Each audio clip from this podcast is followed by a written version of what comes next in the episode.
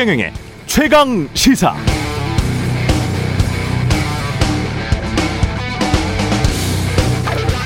네, 경제 전문가들은 극단적이기가 어렵습니다. 대부분 숫자에 기반해서 자신의 논리를 펼치니까 합의되는 지점도 많고요. 무엇보다 정답을 모르는 수많은 회색 지대가 있다는 점을 인정하고 자신의 무지에 대해 겸손합니다.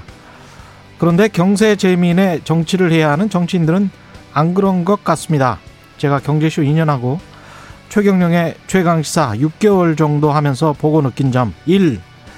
방송 끝나고 자기만 어려운 질문 준 거 아니냐고 불평하는 정치인 있다. 2. 자신들이 가장 정파적이고 정치적이면서 세상 모든 사람들이 자기들 같은 줄 안다. 3. 중도 확장만이 살 길이라고 하면서도 하는 짓은 여전히 끼리끼리다. 4. 엘리베이터까지 마중 안 나왔다고 전화해서 모셔가라고 한다. 5. 방송 중에 주로 우기고 화만 낸다. 그러나 이 모든 것에도 불구하고 우리 정치 상황에서는 생방송 라디오 프로그램에 나오는 정치는 그래도 좀 낫다. 양질이다. 저는 그렇게 판단합니다. 녹화해서 편집하는 TV에 반 주로 나오는 대선 후보. 보여주고 싶은 것만 보여주겠다는 후보. 언론을 홍보의 수단으로만 착각하는 후보. 토론을 기피하는 후보는 국민들에게 진실하지 못한 후보입니다. 위선적이죠. 그게 최악입니다. 최경령의 최강 시사는 생방송에 출연하는 여야 정치인 모두를 응원합니다.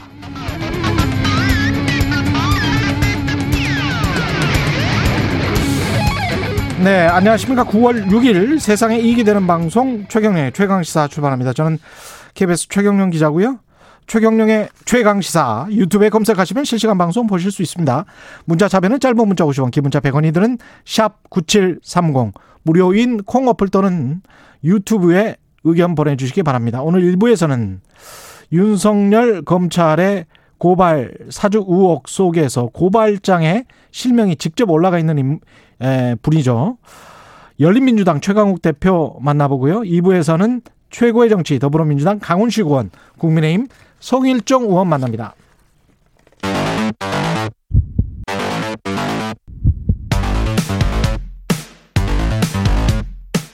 오늘 아침 가장 뜨거운 뉴스 뉴스 unboxing 네, 뉴스 unboxing 시작합니다. 민동기 기자 김민아 시사평론가 나와 있습니다. 안녕하십니까? 안녕하세요. 예. 이재명 후보가 충청권에서 압승했군요. 경선에서. 그러니까 누적 득표율 54.72%로 1위를 차지했고요. 어, 이낙연 전 대표는 28.19%로 2위를 차지했습니다. 예. 3위는 정세균 전 총리, 그리고 4위는 추미애 전 장관, 5위는 박용진 의원, 6위는 김두관 의원인데요. 음. 이번 그 충청 지역 순회 경선 결과 같은 경우에는 대의원하고 권리당원 표심이거든요. 예. 이른바 그 당심이라고 지금 얘기를 하고 있는데 그동안 이재명 지사가 일반 여론조사에서는 굉장히 높은 지지율을 받았는데 당심에서는 상대적으로 좀 지지율이 약한 것 아니냐 이런 평가를 많이 받았거든요. 근데 실제로 이제 에, 득표를 공개를 해보니까 예. 경선 초반에 좀 기선을 제압했다 이런 평가가 나오고 있고요. 그리고 이재명 비토 정서가 분명히 좀 당일각에서 있지 않았습니까? 예. 이것도 상당 부분 좀 불식시키면서 대세론을 확인했다 이런 평가가 나오고 있습니다. 음. 그러니까 지금 이 충청도의 경우에는 충청권의 경우에는 어좀 이재명 지사 캠프 쪽에서도 그렇고 일반적으로 좀 여의도에서도 그렇고 예. 아무래도 이낙연 전 대표하고 정 정세균 전 총리의 조직세가 좀 있다. 그래서 그랬었죠. 그래서 그래서 이게 작용해 가지고 이재명 지사가 그렇게 쉽지만 않을 거다. 여기서 쉽- 쉽지만 않다는 것은 예. 과반 달성이 쉽지만 음. 않을 것이다. 이렇게도 봤습니다. 그리고 뭐10% 이내 차 또는 오차 범위 내 차까지 좁혀질 수 있다. 뭐 이렇게 말을 했었거든요. 그건 이제 이낙연 캠프의 예. 주장이었고 그쪽 캠프의 주장은 그랬었습니다. 그렇습니다. 근데 그 예. 이재명 지사 캠프 측에서도 사실 과반은 어려울 수 있다 이렇게 얘기했거든요. 아마 예. 50%를 간신히 넘거나 아니면 그 아래일 것이다 이렇게 전망을 했는데 뚜껑을 열어보니까 과반을 좀 다소 넉넉하게 넘겼죠. 음. 그렇다는 것은 이제 두 가지 차원으로 분석을 해야 될 것 같습니다. 첫 번째는 조직력이라는 게 먹히지 않는 경선이다. 이게 첫 번째인데 아무래도 코로나19 때문에 대면 활동이라든가 이런 것들이 어려운 상황에서 과거 같으면 경선이면 막 버스에다가 이제 지지자를 싣고 막 와서 이제 좀 조직적으로 투표하고 묘사를 하자면 비유를 하자면 이제 그런 것들이 가능한 그런 경선이었으면 또 모르겠는데 그런 상황이 아니기 때문에 이런 조직력이 정확하게 먹히지 않는 그런 상황이다.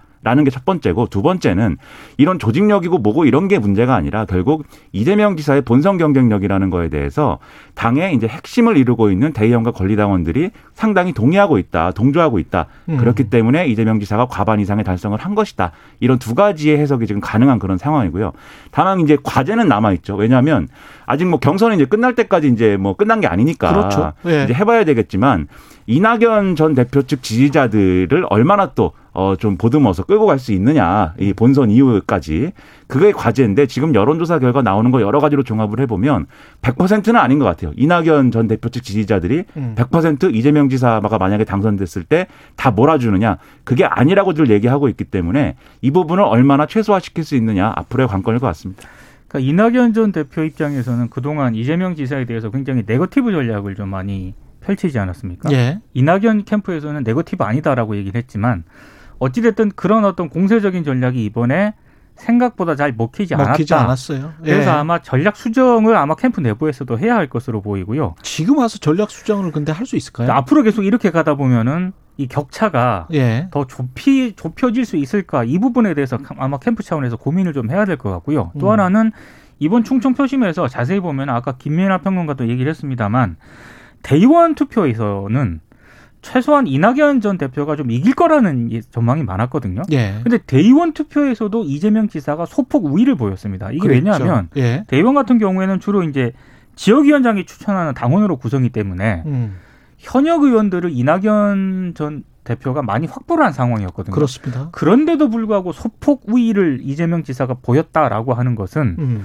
예, 아마 전략적 투표라든가 이런 부분을 뭐 권리 당원이라든가 대의원들이 많이 대의원들도 그렇습니다. 많이 고려를 하고 있다는 그런 얘기인 것 같습니다. 그러니까 충청권에서 이런 결과가 나왔기 때문에 앞, 예, 앞으로도 남은 이제 경선 일정에서 뭐 조직세가 이재명 지사의 어떤 그 어, 어떤 뭐 어, 민심에 기반한 뭔가 이 좀 본선 경쟁력에 기반한 캠페인을 뭐 뒤집을 수 있을 것이냐 상당히 이제 좀 그렇게 보기가 어려운 상황이 된 건데 이제 1차 분수령이 10일 날 이른바 이제 이 super week라고 부르는 1차 super week 이제 이게 되겠죠. 왜냐하면 지금 말씀드린 결과라는 거는 쭉 얘기했지만 대의원과 권리당원 표심이 반영된 것인데 이 1차 super week라는 것은 일반 당원하고 그다음에 국민선거인단 표심이 이제 반영되는 어. 그러한 이제 자리거든요. 그럼 여기서 결과에 따라서 그 다음에 광주 전남 경선이 있기 때문에 여기까지 표심이 영향을 받을 수밖에 없는 상황이기 때문에 당연히 그렇죠. 예. 그렇죠. 이 슈퍼위크까지 대세론을 유지하느냐 이재명 음. 지사의 이제 좀 경선 전략이라는 건 거기에 이제 방점이 찍혀지겠죠. 한 열흘 남았나요? 그게 9월 12일인가요? 열흘도 안 남았죠. 열흘도 안 열흘도 안 남았습니다. 남았죠. 일주일 네, 일주일 남은 정도 거죠. 남았죠. 예. 국민의힘은 이게 안에서 조금 분란이 있는 것 같았 지만 역선택 방지 조항을 도입 안 하기로는 했습니다. 좌우지간. 어제 7시간 가까이 마라톤 회의를 벌였고요. 음. 그리고 정홍홍 선관위원장이 어젯밤 11시께 긴급 브리핑을 짧게 가졌는데 여기서 이런 결론을 내렸습니다. 일단 여론조사 문항에 역선택 방지 조항을 넣지 않기로 했고요. 다만 1차 컷오프는 원래 100% 여론조사를 하기로 하지 않았습니까? 예. 근데 이거를 80%로 낮추고 당원 투표를 20% 늘리는 나름의 지금 절충안을 마련을 했습니다. 그리고 최종 후보를 선출하는 본경선 투표 같은 경우에는 5대5 예, 당원하고 여론조사를 5대5 비율을 유지를 하되 여론조사에서는 본선 경쟁력을 측정하기로 한다. 이렇게 이제 절충안을 어제 내리고 결론을 이렇게 좀 마무리를 한 것 같습니다. 본선 경쟁력을 근데 어떻게 측정을 할까요? 그게 이제 조항을 이렇게 설계하겠다는 거예요. 예. 이제 최종 어, 후보를 결정하는 본경선이라는 거는 네 명 가지고 이제 하는 거지 않습니까? 음. 그렇죠. 코드부 예. 거쳐서 그네 명에 대해서 민주당 후보하고 가상 대결을 아, 가상 대결을 그렇습니다. 해서 그 그런 결과를 여론조사. 그렇습니다. 그 결과를 수치화해서 반영하겠다. 이제 이런 얘기고요. 이게 결국은 이제 역선택 방지를 주장하는 쪽이 윤석열 전 총장 하나 남았기 때문에 역선택 방지룰을 그대로 적용하기 어려운 상황에서 절충을 한 결과이다. 이렇게 봐야 될 것 같습니다. 예. 최재형 전 감사원장이 어제 이제 입장을 철회했거든요. 예. 역선택 방지 주장하지 않기로. 음. 그러면서 상황이 좀 변한 측면이 있고 근데 계속 이제 대선 주자들이 반발을 하다 보니까 어제 해프닝도 좀 있었어요. 음. 정홍원 선관위원장이 사퇴했다. 한 3시쯤에 이게 속보가 나와가지고 그랬었습니다. 예. 야 그러면 이거 국민의힘 경선 일정은 준줄이 연기될 수밖에 없다 이렇게 생각을 해서 어, 그런 생각을 했지만 근데 한 4시 되니까 아, 아니었다 네, 음. 그런 보도가 나와서 참 싱거운 얘기다 이렇게 생각을 했는데 그만큼 이제 논란이 컸고 그만큼 이제 부딪히고 있는 상황인 건데 이걸로 그러면 논란이 종결되는 거냐 음. 또 문항을 어떻게 할 것이며 뭐 이런 여러 가지 논란들이 또 있을 거거든요. 예. 물론 이제 각 후보들은 그게 공개적으로는 안 될 것이다. 물밑에서 음. 할 것이다. 이렇게 얘기하고 있지만 그건 이제 두고 봐야 될 문제죠. 근데 11월 그네 명까지 윤석열 후보가 갈 수 있을까 하는 그 윤석열 회의론이 지금 국민의힘 내부에서도 나오고 있어요. 결국은 이 윤석열 검찰의 고발 사주 의혹 이것과 관련해서 명확한 해명을 지금 못 하고 있는 거 아닙니까? 사실상. 그러니까 조금 있다가 이제 오늘 한겨레 단독 보도를 이제 김연아 평론가가 설명을 해줄 건데 예. 그 전에 일단 어제 홍준표 의원 같은 경우에는 그러니까 다른 대선 주자들 있지 않습니까? 국민의힘 어, 이런 야당의 다른 대선 주자들이 윤석열 후보에 대해서 굉장히 세게 비판을 하고 있습니다. 음. 홍준표 의원 같은 경우에는 지금이라도 진실을 고백하고 대국민 사과를 하라 이렇게 얘기를 했고요. 유승민 전 의원 같은 경우에도 만약에 이거 알고 있었거나 관여 혹은 지시한 사실이 드러난다면 이거 후보직을 사퇴할 것인가 이렇게 페이스북에서 적었고요. 그리고 예. 장성민 후보 같은 경우에는 어제 그, 그 간담회 같은 게 있었거든요. 물론 이제 여덟 명 정도만 참석을 하긴 했습니다만. 조홍원 선관위원장 있는 데서 그렇게 이야기를 그렇습니다. 하더라고요. 장성민 예. 후보 같은 경우에는 윤석열 후보가 바로 앞에 있는데도 음. 이대로 가면 결국 윤석열의 리스크가 정권 교체 리스크로 연결이 된다. 이렇게 얘기를 하면서 굉장히 세게 비판을 하고 있습니다. 그러니까 면전에서 그렇게 이야기하는 연전에서 거죠? 그렇게 예. 얘기를 했기 때문에 윤석열 전 총장 입장에서는 이 문제를 어제 아무 논평을 안 냈는데 음. 아마 오늘 한겨레 보도까지 나온 상황이기 때문에 오늘은 어떤 식으로든 입장을 내야 할 것 같습니다. 오늘 한겨레 보도는 뭐였습니까? 오늘 한겨레가 이 뉴스버스가 보도한 이 근거가 된 이른바 이제 고발장하고 당시에 이제 지난해 4월 달에 어좀 선거 출마했던 김웅 후보가 지금 예. 김웅 의원이 아, 누군가에게 텔레그램 메시지를 쭉 보낸 것에 대한 어떤 그런 내용을 가지고 보도를 했는데요. 일단 고발장을 보면 익히 알려진 대로 어 이게 뭐 수신처는 대검 공공수사부장으로 돼 있고 공직선거법 위반 및 명예훼손 혐의가 담긴 이러한 내용인데 음. 논리 구성이나 서술 형식이 이제 검찰이 사용하는 그 공소장과 매우 유사한 형태이다라고 한겨레가 평을 하고 있고 예. 그리고 여기에 보면은 그동안에 이제 우리가 공직선거법하고 명예훼손하고 이것에 의한 피해자로서 윤석열 전 검찰총장, 김건희 씨, 그다음에 이제 한동훈 검사 이렇게 적혀 있다고 이제 봤는데 예. 근데 한겨레가 봤을 때는 핵심이 공직선거법 위반이라는 거예요. 이거 아. 왜냐하면 그 이것 뉴스버스 보도에도 나오는 건데 아무래도 이제 검경 사건 조정 때문에 검찰이 이제 중요 범죄, 주요 범죄에 대해서만 수사할 수 있게 돼 있지 않습니까? 그렇죠. 공직선거법 위반의 경우에 검찰이 수사를 하는 것이기 때문에 맞아요. 그거는 주요 범죄죠. 그렇죠. 예. 그래서 이제 이렇게 작성한 거 아니냐라는 의혹에 근거가 되는 그러한 사실이 있다. 음. 이렇게 보는 거고 그리고 고발장 외에도 여러 가지로 이제 김웅 의원이 누군가에게 이렇게 손준성 검사가 보낸 걸로 추정되는 여러 가지 자료를 막 전달을 하는데 거기에 보면은 이 고발장을 포함해서 이 검언유착 이른바 이제 채널 A 사건 검언유착 그 사건에 대해서 제보자가 있지 않습니까? 제보자 X라는 이 사람에 대한 실명 판결문 그리고 조선일보의 관련 보도 그리고 이 제보자 X가 올린 SNS 갈무리 이미지 등등 다 합쳐서 한 100여 건 되는 이미지를 계속 이제 주고받으면서 미래통합당 인사 쪽으로 계속 전달한 걸로 보이는 이거는 이제 고발장의 보완 내용이겠죠. 예, 이런 그렇습니다. 것들이 있다. 그렇습니다. 그러니까 충분히 고발할 만하다. 뭐 이런 이야기겠죠. 네. 이게. 그래서 그래서 이런 텔레그램 메시지들에 다 이제 손준성 보냄 이렇게 꼬리표가 달려 있기 때문에 예. 이러한 내용이다라는 걸 오늘 보도를 한 거죠. 그러니까 손준성이 김웅에게 보내고 김웅은 누군가에게 보냈는데 누군가에게 보낸 그 파일, 그 캡처된 파일에는 네. 손준성 보냄이라고 될 수밖에 없다. 이거는 그 특정 SNS를 써, 써 보신 분들은 다 아시는 내용입니다. 그렇죠. 그 예. 관련해서 오늘 세계일보가 또 보도한 내용이 있는데요. 김웅 의원이 당 내부 누군가로 전달을 했잖아요. 예. 그 전달을 한 전달을 받은 그 국민의힘 당직자가 있고 그 당직자가 윗선으로 전달을 한 것으로 지금 추정이 되고 있는데 지금 그 당직자가 그만뒀다라는 얘기가 돌고 있다 이런 내용을 또 세계일보가 보도를 했거든요. 그러니까 지금 국민일보 내부에서 음. 어 이게 지금 흔히 말하는 뉴스버스에게 이 고발장이 제보가 간 것으로 이진동 대표도 얘기를 하지 않았습니까? 예. 그러니까 여러 가지 정황상 국민의힘 내부에서 이 고발장이 좀 뉴스버스로 나온 것은 거의 확실해 보입니다.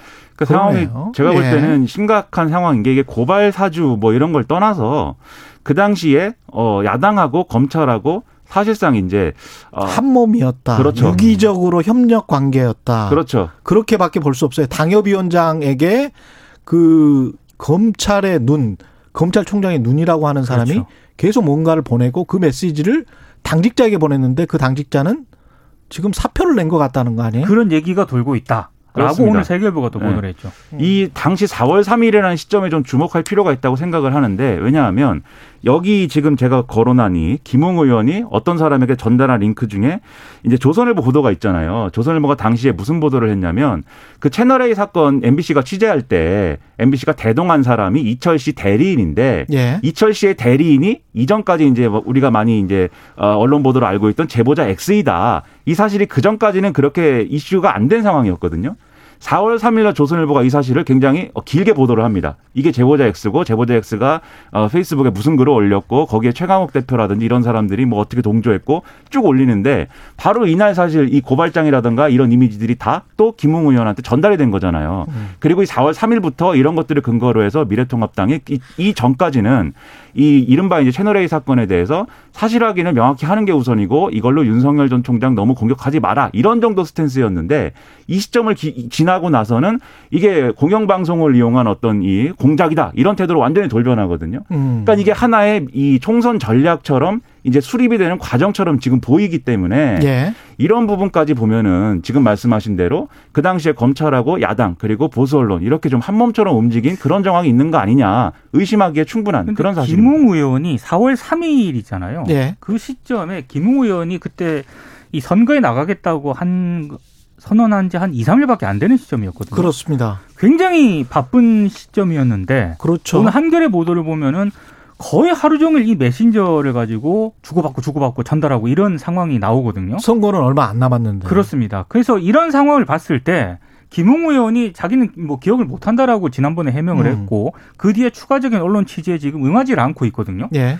되- 이 정도 되면 이제 정확하게 공식적으로 해명을 좀 해야, 해야 되지 않을까 싶습니다. 그리고 그 무엇보다 그 메시지 있잖아요. 네. 그 방을 폭파하라는 그 메시지를 본인이 진짜 보낸 건지 아닌지 그런 정도로 의식을 했다는 거는 본인이 기억을 못할 수가 없는 것그 같은데요. 보도에 그 정도면 보면은 만약에 그게 사실이면 지금 말씀하신 예. 것은 이게 보도에 보면 김웅 의원이 이렇게 쭉 보내고 나서 음. 이거 이 자료를 확인했으면 이 방은 폭파하, 폭파하라 예. 이렇게 이제 보낸 사람한테 얘기를 했고 심지어 이제 전화를 한 것으로도 보이고 아. 그리고 이후 얘기는 페이스북 메신저에서 하자 뭐 이런 취지의 얘기를 한 것으로도 보여서 예. 애초에 자료를 보낼 때 위법성을 인지했던 거 아니냐 음. 이런 근거가 될 수 있는 대목이다라고 지금 해설을 하고 있는 거죠. 여기까지 하겠습니다. 뉴스 unboxing 민동기 기자 김민아 시사평론가였습니다. 고맙습니다. 고맙습니다. KBS 1라디오 최경영의 최강 시사 듣고 계신 지금 시각은 7시 38분입니다. 오늘 하루 이슈의 중심. 당신의 아침을 책임지는 직격 인터뷰. 여러분은 지금 KBS 일라디오 최경영의 최강 시사와 함께하고 계십니다. 네, 윤석열 전 검찰총장 재직 당시 검찰이 야당 의원에게 여권 정치인의 고발을 사주했다는 의혹을 두고 어, 진실 공방이 벌어지고 있습니다. 고발장 작성과 전달된 전달을 했다고 어 의혹이 나오고 있는 주체들은 부인을 하고 있고요. 고발된 피해 당사자시죠. 열린민주당 최강욱 대표 연결돼 있습니다. 안녕하십니까, 대표님? 네, 안녕하십니까. 예. 지금까지 드러난 사실을 좀 종합을 먼저 해 봐야 될 필요가 있을 것 같습니다. 네, 이걸 보면 검찰이 고발 사주했을까 안 했을까가 좀 나오는 것 같은데요. 사실을 종합적으로 한번 정리를 좀 해보시겠습니까? 이 상황을? 기억하시다시피 작년 4월 15일 날 총선이 있었죠. 예. 네. 총선 한 일주일여를 앞두고 어 총장의 눈과 귀라고 할 수 있는 수사정보 정책관을 담당했던 손준성 검사가 예. 그 사법연수원 29기 동기인 김웅 당시 송파갑 국민의당 후보에게 음. 고발장을 텔레그램을 통해서 전달한 것 같다. 예. 이게 이제 보도가 됐고 그것은 어 화면에 보도돼 있는 화면을 촬영한 어떤 문서로 지금 드러났는데 거기에 손준성 보냄이라는 표기가 나오고 그렇죠. 이거는 텔레그램의 특성상 받은 문건을 다시 전달하게 되면은 원 원래 보낸 사람의 이름이 뜬다. 뭐 그렇습니다. 이런 구조까지 지금 예, 밝혀져 있고요. 오늘 예. 아침에 어 저도 일어나자마자 한겨레를 보고서 그 전문이 입수됐다는 사실을 다시 봤는데요. 예. 그간에 음 제가 이, 이 이번 고발장에 기재된 일 말고도 어, 세 건의 그 기소가 돼서 음. 아시는 것처럼 지금 형사재판이 진행 중입니다만은 네. 그것이 매번 기소가 될 때마다 검찰총장이 직접 지시했다. 날짜를 정해서 반드시 오늘까지는 지시하라고 했다. 절대로 빼놓지 말고 기소하라고 했다. 중앙지검장의 반대에도 불구하고 기소를 강행했다. 이런 얘기들이 쭉 이어져 왔는데 예. 왜 그토록 집요하게 저를 기소하려고 했었는지 뭐 어느 정도 드러난 것 같습니다. 이게 텔레그램을 써 보신 분들은 보냄 손준성, 손준성 보냄 이게 뜬다는 거는 다 알고 있을 거고요. 그러니까 네. A가 B로 보냈는데 B가 C로 보낼 때 그렇죠. C가 A 받 이름이 뜨는 거죠. 예, C가 받은 그 문자 내용에 A 이름이 같이 뜨는 거고 그렇죠. 그리고 이제 KBS 보도를 보면 지금 최강욱 네. 대표의 생일과 관련해서 네. 이게 지금 보니까 이것도 또 다른 정황 증거가 되는 것 같은데요. 네. 그 부분이 예. KBS가 약간의 착오를 하셔가지고 제가 조금 설명을 드려야 될 것 같은데요. 예. 그 고발장에 보면은 피고발인의 주민등록번호를 쓰는 칸이 있었습니다. 그렇죠. 거기에 제 주민등록번호 앞자리를 680324라고 쓴 거죠. 예. 근데 저 제 실제 주민등록번호는 680505입니다. 아, 어린이날이시군요. 근데 예전에는 예. 실제 태어나지 않은 날이 주민등록 번호 앞자리로 되는 경우가 흔했잖아요. 그랬었죠. 옛날, 예전에는 네. 그럴 수 있었습니다. 예. 네, 근데 요, 요즘은 이제 일치하니까 그거를 생일을 잘못 적었다 이렇게 표현이 돼 있던데 예. 정확히는 주민등록번호 앞자리를 잘못 적은 거고요. 아, 예. 제 실제 생년월일이 3월 24일인 건 맞습니다. 아, 그런데 그렇군요. 예. 그런데 제가 신기하게 생각했던 거는 예. 제 실제 생년월일을 포함해서 60 1968년 3월 24일이라고 제 생년월일이 기재된 문건은 예. 저기 최 기자님 혹시 법조인 대관이라는 거 아세요? 알죠, 알죠. 예. 네. 그게 이제 법조를 취재해 보신 분들이나 법률가들이 아는 그 백과사전처럼 돼 있는 인명록이잖아요. 예. 법률 신문에서 만들, 만듭니다. 네, 네. 예. 일반인들은 그걸 아실 수가 없어요. 잘 뭐 보실지도 못하는 책이고. 아, 거기에 참 생년월일 있습니다. 제일. 그렇습니다. 예, 위에, 예. 네, 거기에만 지금 제 생년월일이 1968년 3월 24일이라고 써 있고 그러네. 다른 거에는 전부 680505 그러니까 1968년 5월 5일로 돼 있거든요.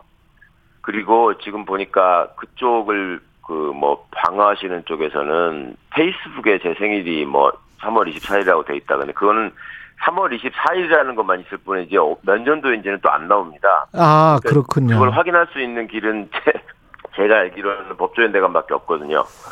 법조인 대가는 그 아시다시피 또 유료로 이게 네. 인터넷으로 그 변호사들이나 검사 판사들만 들어갈 수 있게 돼 있거든요, 사실은. 맞습니다. 예, 예. 과거에는 이제 백과사전처럼 이렇게 책으로 돼 있었고요. 예. 또 법조인들만 가지고 있죠. 네. 예.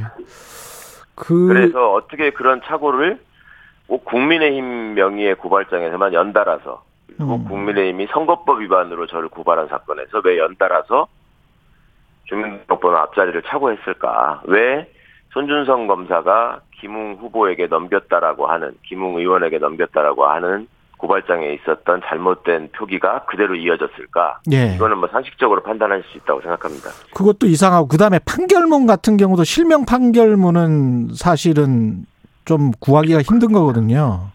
이게 법적으로도 굉장히 민감한 부분이고 예. 검찰 내부에서도 사실은 이번 사건을 보시는 어, 검찰 관계자들이 아 이거는 틀림없이 내부자가 관- 연루될 수밖에 없다라고 생각하는 부분인데요. 예. 먼저 기술적으로 그 판결문에 실명이 적시돼 있는 거는 이건 그 전자정부법이나 기타 시스템에 의해서 그 법 검찰의 전산으로만 등록이 돼 있습니다. 판결문이. 그렇습니다. 그래서 예. 예. 그렇게 실명이 다 공개되어 있는 판결은 검찰 내 누군가가 접속을 해서 다운받아야만 가능한 일이고요. 예.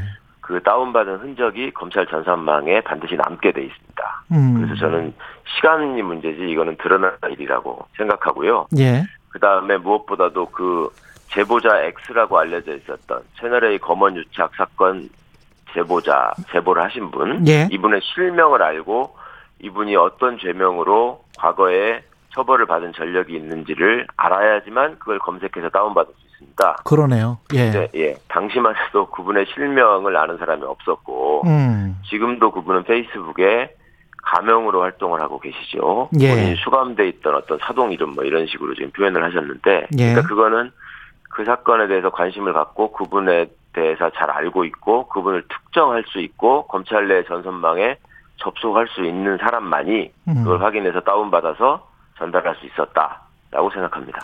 김웅 의원이나 손준성 검사의 해명에 관해서는 어떻게 생각하십니까? 제, 제대로 된 해명이라고 생각하세요? 뉴스버스의 첫 보도가 있고 난 후에 예. 김웅 의원의 반응을 보고 저는 아, 어 이거를 완전히 부인하지 않고 인정을 하네 이렇게 생각이 됐습니다. 그것 때문에 깜짝 놀랐죠, 사람들이. 그렇죠. 예. 김웅 의원의 입장이 그 뒤로 파장이 커지니까 약간 변했죠. 예. 많은 제보가 있었기 때문에 기억나지는 않는다 뭐 이런 식으로 변했는데 취재한 쪽에서도 말씀을 하셨고 처음에는 사실상 동기인 손준성 검사한테 받았다는 걸 인정하고 그걸 음. 나는 그냥 전달했을 뿐이다 이렇게 얘기하고 빠지려고 했었죠. 예. 그런데 다른 사람들도 아니고 이분들이 검사 출신이란 말입니다. 음. 검사 출신들이 말도 안 되는 음해를 당했을 때 보이는 방식은 이 완전히 날조된 허위 사실이다. 그렇죠. 그렇게 나와야죠. 그렇죠. 예. 법적으로 모든 수단과 방법을 강구하겠다. 음. 당사자는 처벌을 각오해야 할 것이다. 이렇게 나오는 게 일반적이죠. 예. 근데 이거를 뭐 어디서 들었냐 내지는 어, 기억은 나지만 정확하지는 않는, 않다. 그 다음에 손준성 검사 같은 경우에는 어, 아는 바가 없기 때문에 드릴 말씀도 없다 이렇게 얘기했거든요. 예. 그거는 진짜 억울한 사람이 보이는 반응이 아니죠. 그래서 음. 이 관련해서 나름 전문성이 있는 분들은 아 이거는 뭔가 있구나라고 다들 생각하고 계시는 걸로 압니다. 지금 상황을 보면 손이 김혜경, 그러니까 손준성 검사가 김웅 당시 당협위원장에 전달했고 김웅 당협위원장은 미래통합당의 당직자에게 전달한 것으로 보이는데 그 당직자는 사표를 낸 것 같다라는 보도까지 나왔단 말이죠. 네. 그러면 결국은 지금 현재 국민의힘 내부의 누군가로부터 어, 뉴스버스는 제보를 받았다 이렇게 지금 봐야 되는 걸까요? 그 뉴스버스 측이 명확하게 지적하셨듯이 그거는 국민의힘 쪽에 취재원이 있었던 건 확실한 것 같고요. 예, 그리고 그 어, 전달하는 방식이 지금 텔레그램이었다는 거 아닙니까? 그렇죠. 그러면 추측컨대 총선 같은 큰 어떤 이벤트가 있을 때는 요즘은 의사 연락들을 다 그 어떤 대화 방을 만들어 가지고 하잖아요. 예, 그러니까 지금 얘기하고 있는 그 선대위의 법률 지원단 뭐 음. 그게 운영하는 방이 있었고 텔레그램 방이 있었고 예. 그 방을 통해서 이제 이게 파일로 전달된 게 아닌가 그- 그렇게 추측하는 게 상식적일 것 같습니다. 예. 그리고 그 당직자 그분이 누구신지 특정이 됐으면 국민의힘이 틀림없이 아마 국민의힘이나 윤석열 후보 쪽에서 그분을 접촉하려고 하고 그분에 관해서 어떤 얘기든지 나왔을 것 같은데 예. 아직은 누군지 확, 확실히 특정이 안 돼서 그런 소문성 보도만 나오는 거 아닐까 저는 그렇게 생각하고 있습니다. 이거는 어떻게 지금 조사나 수사나 감찰이 이루어져야 된다고 보십니까? 국회 차원도 있을 거고 공수처 뭐 검찰도 있고 국민의힘 뭐 자체적으로도 할 수 있을 것 같고요. 법사위 차원에서도 할 수 있을 것 같고 어떻게 보십니까? 물론입니다. 여러 각도인데. 어, 아시는 것처럼 법사위가 오후에 열리는 걸로 예정돼 있기 때문에 네. 뭐 거기서 논의가 있을 것 같습니다만 우선은 지금 대검 감찰부가 검찰총장의 지시로 조사에 착수한 상황 아니겠습니까? 네. 그러니까 대검 감찰부에서 어느 정도 그 내부 조사를 통해서 연루 흔적을 찾아내느냐가 관건이 될 것 같고요. 근데 그 연루 흔적이라고 하는 것은 아까 제가 말씀드린 것처럼 검찰 내부의 전산망을 통해서만 판결문이 오갈 수 있기 때문에 그것을 인멸하는 것도 쉽지 않을 것이고 찾아내는 것도 그렇게 어렵지는 않을 것 같다라는 게 제 생각입니다. 예. 그러니까 음, 내부 시스템을 잘 아는 또 대검 감찰부 같은 경우에는 그게 인멸되지 않도록 처음부터 조치를 취했을 거라고 기대하고요. 예. 그렇다면 그 감찰 조사를 통해서 어느 정도가 나오느냐에 따라서 현 김호수 검찰의 이 의지, 조사 내지는 진실 규명 의지가 확인이 될 수 있을 것 같고 음. 그걸 바탕으로 지금 음, 위법 사실에 대한 수사가 이루어지는 건 당연한 일일 것 같고요. 예. 국회는 뭐 이 문제를 지금 방치할 일이 아니고 곧 있으면 국정감사가 지금 시작됩니다.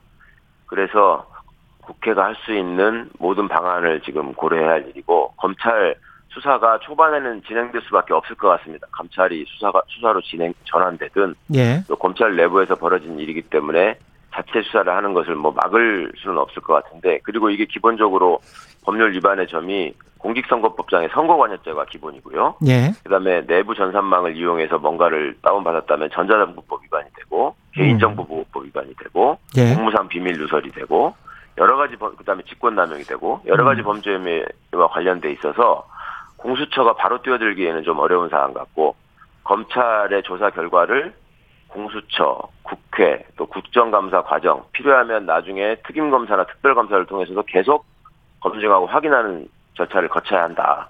음. 그래서 낱낱이 규명해야 한다라고 생각합니다. 당시 그 검찰총장이었던 윤석열 후보는 어떤 책임이 있다고 보시나요? 아, 이게 지금 손바닥으로 하늘을 가리는 식의 태도를 보일 수가 없는 것이 예. 지금 이분이 팩트에 대해서 다투지 못하고 정치 공작이다라고만 외치고 있잖아요. 예. 그거는 지금 아까 말씀드린 검찰 내 전산의 흐름, 내부 시스템을 어느 정도 알기 때문에 생기는 그 억지인 걸로 저는 보는데 예. 수사정보정책관이라는 자리는 과거에는 범죄정보 정책관이었고 법- 범죄정보 기획관이었고 예. 이거는 검찰에 대해서 아는 분은 누구라도 총장의 지시 없이는 독자적으로 절대로 일을 할 수 없는 조직이라는 걸 다 알고 있고 누구나 다 인정하는 사실입니다. 그렇다면 총장이 이걸 모르거나 무관할 수는 절대로 없다. 저는 그렇게 생각합니다. 그 관련해서 홍준표 의원은 묵시적 청탁설이 아니고 이거는 묵시적 지시설이 도입될 수밖에 없지 않느냐 뭐 이렇게 이야기를 했는데 어떻게 보십니까?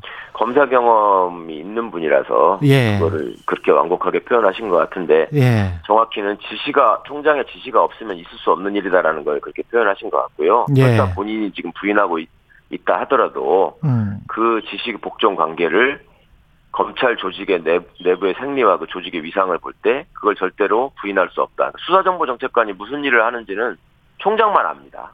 예. 사람들은 모르는 일입니다. 네. 그렇군요. 홍준표 의원은 관련해서 만약에 사실이면 대국민 사과를 해야 된다라고 했고 유승민 의원은 어, 그런 사실이 드러난다면 후보직을 사퇴할 것인지에 대한 분명한 답을 요구한다 이렇게 이야기를 했거든요. 이게 예. 후보직 사퇴 또는 어떤 법적 책임 어떻게 보십니까? 후보 본인이 정치 공작을 오늘 하면서 이 문제를 제기한 사람들은 사실이 확인되면 정계에서 물러났으면 좋겠다라고 얘기한 적이 있죠. 예. 그거에 앞서서 이게 사실로 확인되면 본인이 어떻게 할 건지를 먼저 얘기를 하는 게 국민에 대한 도리였다고 생각합니다. 음. 본인의 해명이 워낙 현실 내지는 관행 내지는 일반적인 상식과 어긋나는 상황이기 때문에 당 내에 같은 당의 후보자들조차도 받아들이지 못하고 본인의 책임을 묻고 있는 것이기 때문에 저는 유승민 후보님이나 홍준표 후보님의 지적이 너무 타당하다고 생각하고 예. 당내에서 일단 이 문제를 좀 스스로 정리하시기를 바랍니다. 지금 썩은 동아줄이라는 표현까지 나왔는데 예. 정말 그냥 지켜보시다가는 큰일 날 겁니다. 김경진 대외 협력특보 윤석열 후보 캠프 쪽에요. 네. 거기는 증거가 조작됐다. 이런 이야기를 했어요, 방송에서. 그래서 제가 가능합니까? 예. 김웅 의원이 예. 이 연- 연결돼서 전달했다는 사실을 먼저 인정해버리는 바람에 예. 이분들이 정말 많이 스텝이 꼬였구나라고 음. 생각을 합니다. 어떻게 손준성 보냄이라는 이름을 조작하는 사람은 그러면 손준성이라는 이름을 알고 손준성과 윤석열의 관계를 알고 또 그 내부에서 전산망을 실명 판결문을 다운을 받아서 아. 그거를 하필 제1야당의 방에 텔레그램 방을 통해서 전달해야 된다는 건데 가능한 얘기입니까? 손준성이라는 사람 법조인 중에 딱 한 사람입니다. 오늘 말씀 감사하고요. 열린민주당 최강욱 대표였습니다. 고맙습니다. 네, 감사합니다. KBS 일라디오 최경련의 최강시사 1부는 여기까지입니다.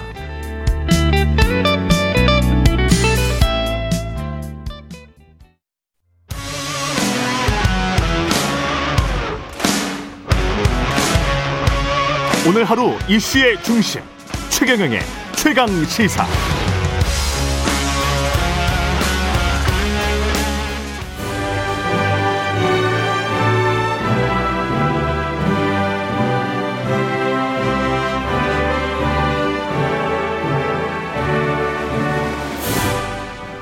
네, 전국의 가장 뜨거운 현안을 여야 의원 두 분과 이야기 나눠보는 최고의 정치. 오늘도 여야 의원 두 분 나오셨습니다. 더불어민주당 강훈식 의원님, 안녕하십니까? 네, 안녕하세요. 강훈식입니다. 국민의힘 송일종 의원님 나오셨습니다. 예, 안녕하십니까? 예.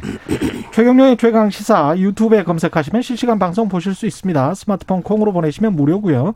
문자 자면은 짧은 문자 50원, 긴 문자 100원이 드는 샵 9730 무료인 콩 어플 또는 유튜브에 의견 보내 주시기 바랍니다. 민주당 대전 충남 지역 두 분의 지역구이시기도 하고요. 일단은 이재명 권리당원 대의원 투표 결과는 이제 발표가 된 거죠. 네. 예, 이재명 후보가 과반 넘게 앞선 것 같습니다. 네. 예. 저희가 뭐 충청 지역을 처음에 했었던 거는 뭐 나라 전체로 보면 가장 중립성이 뛰어난 그러니까 소위 이제 균형이 좀 있는 동네거든요. 그래서 예. 충청도를 했고 두 번째는 저희 당 후보에 여섯 분의 후보 중에 충청 연구자가 없으세요. 아. 그래서 이제 그런 게 되게 중요합니다. 왜냐하면 그렇군요. 그게 만약에 본인의 연구가 있다라고 하면 이제 시비가 많이 걸릴 수 있는 여지가 있어서요. 예. 그래서 사실은 그렇게 해서 굉장히 과반이 넘게 나온 건 많은 득표를 했다라는 건 사실이고요. 예. 하지만 이제 아직 이제 1라운드라서 제 예. 경, 당, 당의 대선 경선 기획단이 기획을 할때 1, 1차전은 이렇게 좀 중립 지역을 하고 음. 2차전인 이제 다음 주는 예. super week가 있습니다. 예. 저희가 총 200만이 좀 넘는 아마 이제 선거인단 중에 한 3분의 1이 이제 또 투표하게 되고요. 음. 그리고 한 주 쉬고 추석이 지나면 호남 지역 대전으로 들어갑니다. 그래서 예. 이제 흥행 포인트들이 이렇게 좀 준비돼 있으니까 첫 번째 결과가 아직 좀 뭐 또 어떻게 되는지 좀 지켜볼 여지가 아직 있다. 저는 음. 이렇게 봅니다. 흥행 포인트가 남아 있을까요? 지금 보니까 상황이 약간 좀 여론조사랑 비슷해가지고 이게 경선 뒤집힐 수 있을까 이런 생각도 들고요. 네. 경선 기획단장이 우리 강훈식 의원님이셨잖아요. 아마 많은 흥행, 흥행을 네. 해야 당이 네. 좀 국민의 이목도 집중시키고 음, 상당히 그렇죠. 좋을 텐데 네. 예측한 대로 아니겠습니까? 또 여론조사의 네. 수치하고 크게 예, 비슷하게 어, 나가지를 빗나가지를 않는 것 같아요. 그런 면에서 힘, 힘, 저, 그 흥행적 측면에서는 음. 좀 실패하는 것 같다. 음. 완사이든 이런 게임이 되지 않나 이렇게 좀 생각을 합니다. 예. 어, 비교적 많은 언론 기관들이 예측한 그 수치 모델로 그대로 들어와 있어요. 예. 어, 그러면은 이제 모멘텀이 있어서 2위, 2위나 3위 후보가 치고 나가서 따라붙어야 될 텐데 그 또한 가능성이 좀 적어 보입니다. 특히 중원 지역인 충청은 음. 항상 캐스팅 보트를 한 지역이잖아요. 그렇죠. 예. 그리고 그 중심 잡는데 굉장히 중요한 역할을 했었습니다. 그래서 예. 충시 충청의 이 표심에 다른 지역에 영향을 줄 텐데 음. 비교적 이 상태가 유지되지 않겠나 생각을 합니다. 일방적으로 가면 국민의힘에게 좀 유리한 거 아닙니까? 아무래도 어 국민들한테 볼거리를 제공하는 거 아니겠습니까? 그리고 예. 흥미 이 부분인데 비교적 그 상태로 지금 현재 밋밋하게 가는 것은 뭐 어, 여당한테는 좀 음, 불리하다. 덜 만들어진다 이렇게 봐야죠. 결선까지 갈 수 있을 것 같습니까? 50%를 점하지 못하면 결선까지는 가야 되잖아요. 네, 근데 이제 뭐 저렇게 말씀하셔도 아까 예. 말씀드린 것처럼 그 70만 명이 한 번 이제 어제가 전체 선거인단은 5% 정도를 오픈한 거예요. 음. 그러니까 5% 정도 오픈한 것 같고 이제 뭐 이게 끝날 거 어떻게 될 거지 이제 예단하는 건좀뭐 모르기 예. 때문에 예. 아마 다음 주에 70만 명 그리고 또 호남은 뭐 여러 가지 조사들을 보면 1, 2위 후보가 거의 차이가 없게 나오는 조사들이 많이 있어요. 그렇죠. 그래서 이제 그것도 사실 변수가 됩니다. 그래서 그렇죠. 아직은 조금 더 보실 것들이 좀 있다. 전에 노무현 대통령 드라마를 쓸 때는 제주도부터 시작을 했었거든요. 그래서, 그 당시에 예. 예. 어, 다른 한모 의원이 1등을 하셨었고 예. 또그 당시 유력이 후보가 2등을 하고 이렇게 이제 올라오다가 광주에서 뒤집어지고 이러면서 그랬었습니다. 예. 예 굉장히 많은 국민들의 관심을 이제 집중시켰었잖아요. 음. 이 충청도의 표심은 우리 강 의원님이나 저나 같은 지역구를 두고 있지만 가장 중심적으로 보시면 됩니다. 그래서 예. 그리고 차가 그래도 좀 좁혀질 수 있는 이런 가능성이 있어야 되는데 거의 뭐 배 차이가 나기 때문에 어. 저는 어, 그 민주당의 그 여러 가지 당원과 또 지지자들의 마음들은 상당 부분 고정된 것이다라고 생각을 합니다. 기울었다. 예. 예. 국민의힘 같은 경우는 지금 그래도 역선택 방지 조항과 관련해서는 현명하게 잘 풀었네요. 그 잘못했으면 자중질환이었는데 이게 예. 잘 풀었다고 보시는 거죠? 어, 그렇습니다. 이제 음. 지금 저희가 이 방식을 다 마무리를 어제 했는데요. 어, 이 방식은 본선 경쟁력을 봤습니다. 음. 어, 비교적 역선택에 대한 방지 조항을 넣느냐 안 넣느냐 하다 보니까 이 넣고 안 넣고가 이게 완전히 이게 블랙홀이 돼 버렸어요. 예. 넣어도 문제고 안 넣어도 문제고. 음. 이 후보 진영의 유불리에 좀 문제가 있잖아요. 그래서 아 이거를 좀 탈피를 해야 되겠다. 그래서 이 부분은 어 이제 민주당의 후보가 선정이 될 거 아니겠습니까? 예. 저희가 또 그 이후에 하니까 좀 그런 장점적인 측면이 있어요. 그래서 예. 민주당의 후보가 결정이 되면 우리 후보들을 가지고 어느 분이 더 본선에 경쟁력이 있는지를 좀 묻고 또 어, 당원들의 의사하고 합산을 해서 하게 되면 어, 이 부분에 대해서 비교적 공정하지 않나 이렇게 생각을 했고 저희가 좀 이 발상에 좀 전환을 좀 하자. 기존에 있는 개념으로 음. 어, 역선택 방지 조항만 가지고 이야기할 게 아니라 새로운 개념을 한번 도입을 해보자 이래 가지고 본선 경쟁력이라고 하는 그 부분으로 좀 방향이 전환됐다 이렇게 보시면 되죠. 역선택이 한 2주간 국민의힘에게 이렇게 흔들어 놓은 한 2, 3주간 흔들어 놨는데 예. 전 개인적으로는 역선택인 최고 처음 시작한 건 이번 이번 최근의 흐름에서는 김재현 최고위원이 우리 당한테 조롱할 때 음. 역선택이 되냐 안 되냐 쟁점이 좀 됐었는데 이제 그걸 아주 다 돌려드린 것 같아갖고 역선택 때문에 당이 이렇게 내용 갈지 몰랐는데요. 근데 좀 더 솔직하게 말하면 지금 누가 역선택인지 모르는 상황까지 온 것 같아요. 그래, 그러해요. 그러니까 지금. 뭐 네. 1위 후보가 2위 후보한테 역선택을 어, 방지하자 이렇게 이야기를 했는데 네. 이게 1위 후보를 선택하 2위 후보를 선택하는 게 역선택인지 아닌지도 모르는 상황까지 가서 그리고 지금 1위가 누군지도 모르겠어요. 네, 그렇게까지 넘어가서 사실 네. 이게 유불리 상황은 이미 없어진 것 같아요. 제가 볼 때는 어떤 의미로 보면 네. 그리고 만약에 역선택을 저는 뭐 할 수 없다고 보는 쪽이에요. 역선택은 음. 그리고 지금 국민의힘이 결정을 어젯밤에 잘했다고 생각하는 쪽이긴 한데 예. 또 후보 간에 합의도 됐다고 하니까 근데 저는 뭐 1위 후보, 2위 후보 만약에 한다고 그러면 어디가 우리 당한테 유리한 후보인지도 지금 모르는 국면에 와 있다. 저는 이렇게 생각이 들어서요. 음. 하여튼 뭐 어쨌든 합의된 부분은 좀 잘 된 것 같다는 생각은 들더라고요. 민주당은 확실한 자기 편의 지지자를 확장하는 데에 초점을 둔 거예요. 예. 예를 들면 선거인단 모집한다는 게 비교적 이제 확실한 지지자 확장을 이제 중점을 두었다고 한다면 저희 같은 경우는 고른 음. 어, 당내의 당원들이 뽑는 거하고 또 고른 어, 연령별로 지역별로 남녀별로 다 비례를 맞춰 가지고 4,200만의 표본을 가지고 하는 거 아니겠습니까? 예. 그래서 저희는 이제 고른 선택을 하게 하려고 하는 것이죠. 그래서 이 역선택은 분명히 있는 건 사실입니다. 있을 수, 있을 수 있습니다. 그러나 아, 그것이 예. 미미해 보이고요. 예. 또 그것이 과학적으로 통계학적으로 입증할 수는 없어요. 예를 예. 든다고 한다면 7월 29일 날 한국일보가 아, 조사에서 발표한 자료에 보면은 이낙연 지지자가 이낙연 지지자가 후 이낙연 후보가 대권 후보가 안 됐었을 때 어. 이낙연을 지지하고 있는 이 분들이 어디로 가는가를 조사를 했거든요. 예. 그랬더니 이재명 지지사 지, 아, 이재명 후보한테 투표를 하겠다 그런 것이 34% 정도가 되고요. 어. 31% 정도가 윤석열 전 총장 지금 후보를 지지하겠다 이렇게 이제 음. 발표가 됐단 말이죠. 예. 이거 똑같을 겁니다. 예를 들어서 우리 당 지지하는 분들이 이 어느 한 분이 예. 대권 후보가 안 됐었을 때 누굴 지지할래 그러면 또 민주당으로 일부 갈 수도 있어요. 또 홍하고 윤도 그럴 수 있다. 그렇습니다. 저희한테도 올 수도 있고 그렇기 때문에 예. 이것을 수치 모형으로 과학적으로 입증할 수 없는 부분이 있습니다. 역선택에 대한 그래서 예. 의심이 가고 일부 실제가 있을 수 있지만 그것들을 전체적으로 다 과학적 수치 모형으로 입증하기는 어렵기 때문에 본선 경쟁력이라고 하는 측면으로 맞추는 것이 오히려 합리적이 아닌가 생각을 합니다. 그 오늘 아침에 국민의힘 그 여론조사 홍준표 의원이 처음으로 1위로 오른 여론조사 있었잖아요. 뭐 이게 접전이기 때문에 오차범위 내라서 누가 뭐 1위다 2위다라고 하기는 지금 힘든 상황으로 와버렸고요. 음.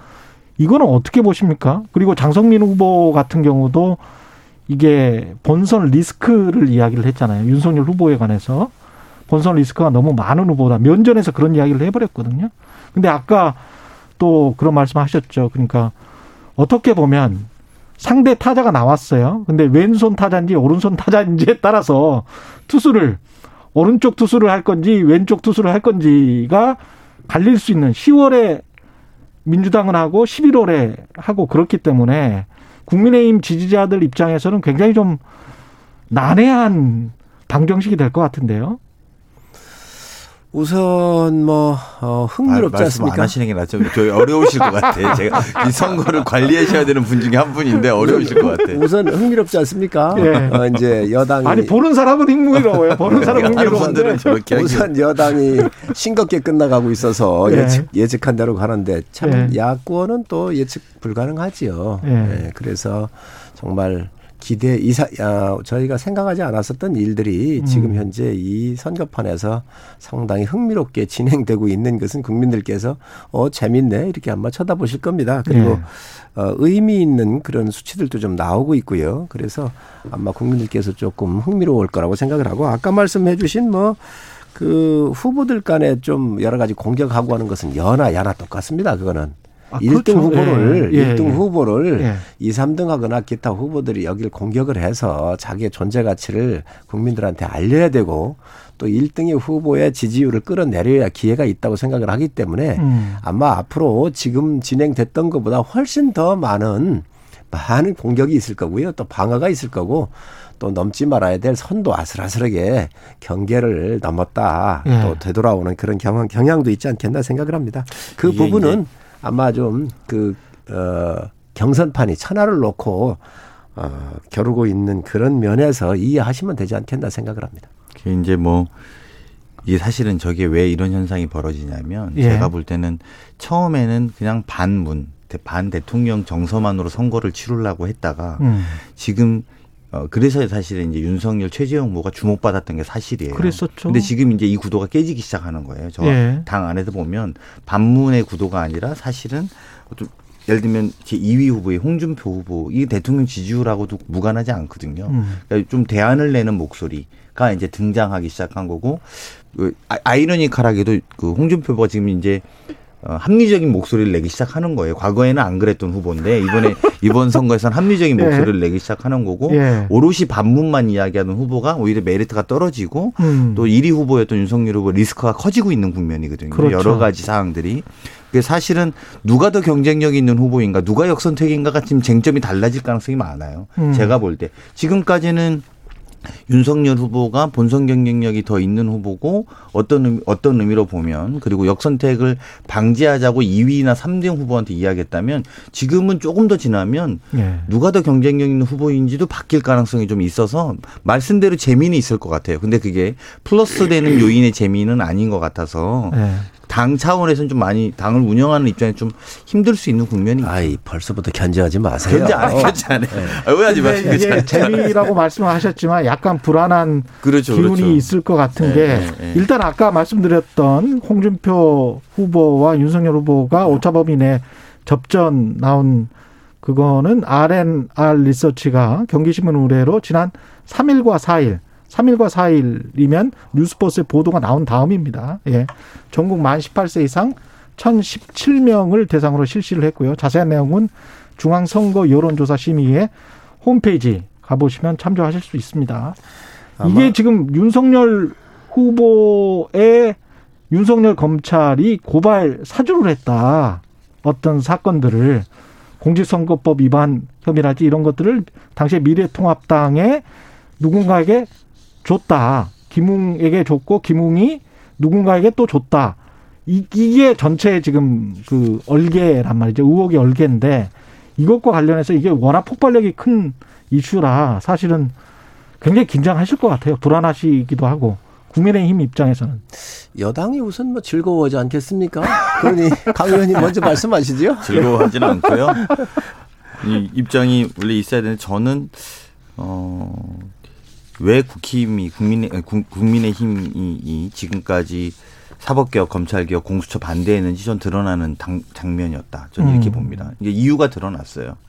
그리고 또 모든 검찰이 뭐 다 그런 건 아니겠습니다만 소위 윤석열 검찰과 국민, 국민의 힘이 내통 관계라는 증거가 드러난 거다. 전 이렇게 봅니다. 이 사건을 그렇게 규정해야 된다고 생각하고요.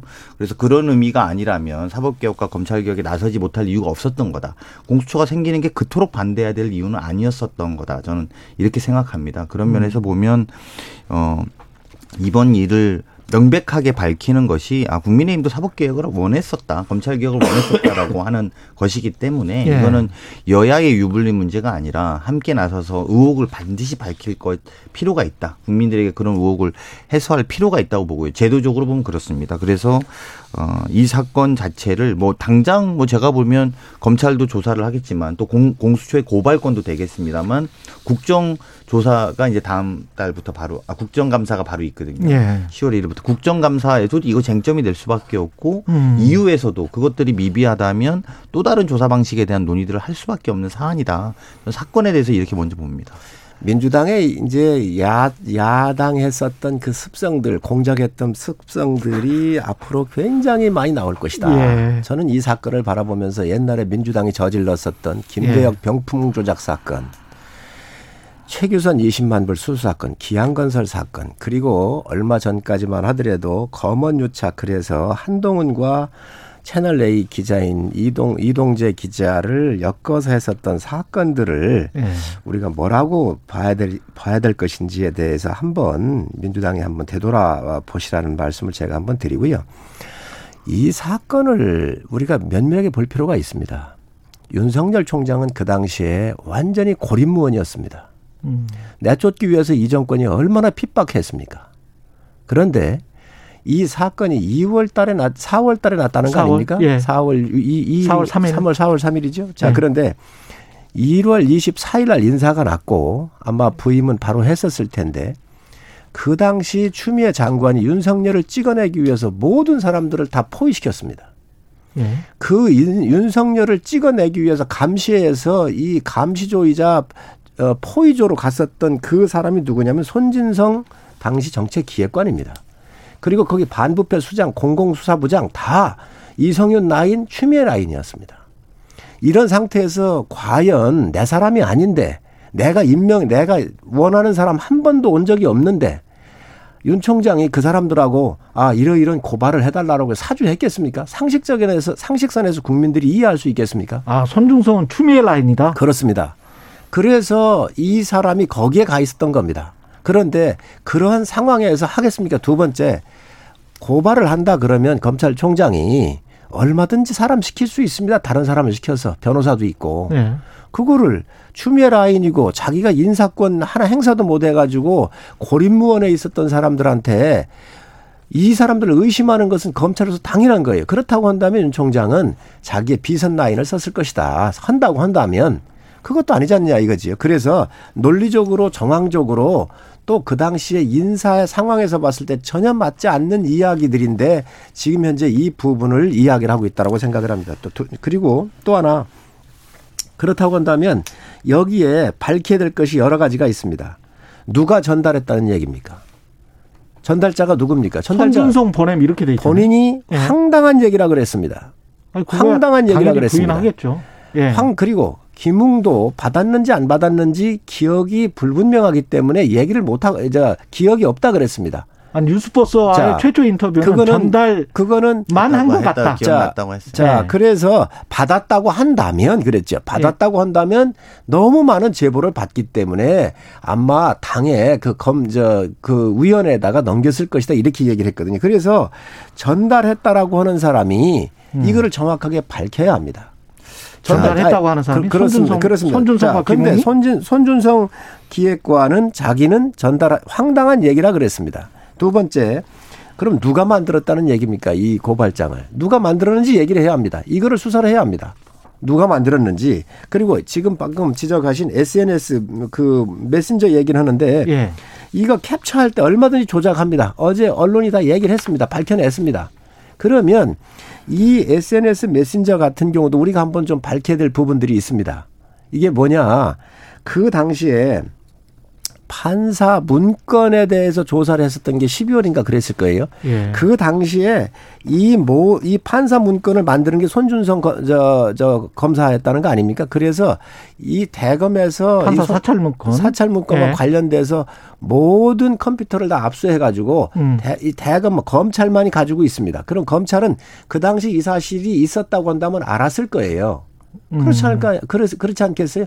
그럼 그때부터 엄청난 큰 사건입니다. 그럼 텔레그램이 지금 압수수색돼 있는데 이 문건이 어떻게 나왔다는 거지요? 이, 이 텔레그램으로 텔레그램으로 보냈다고 하는 것이. 예, 예, 예. 자 그렇기 때문에 예. 이 부분에 대해서 수사를 해야 되고 아주 공정하게 수사를 해야 되고 윤 총장께서 말씀하신 대로 그렇다고 한다면 증거를 내놔야 합니다. 자, 알겠습니다. 말씀 좀 드릴게요. 예. 그 일단 우리 성일종 의원님은 당황스러우면 완전 완전히 옛날 거 꼭 꺼내셔갖고 이야기하시는데 그 패턴은 좀 제가 바꾸셨으면 아니, 전공이기 때문에 아니 그게 전공인 것 같아요. 전공이 공작이거든요. 공작 정치 곧 드러난 일을 공작 정치 운운하는 대응은 기존 정치인들이 통상 무조건 부인하고 보자는 배째라식 대응이다. 예, 홍준표 대표가 하신 말이에요.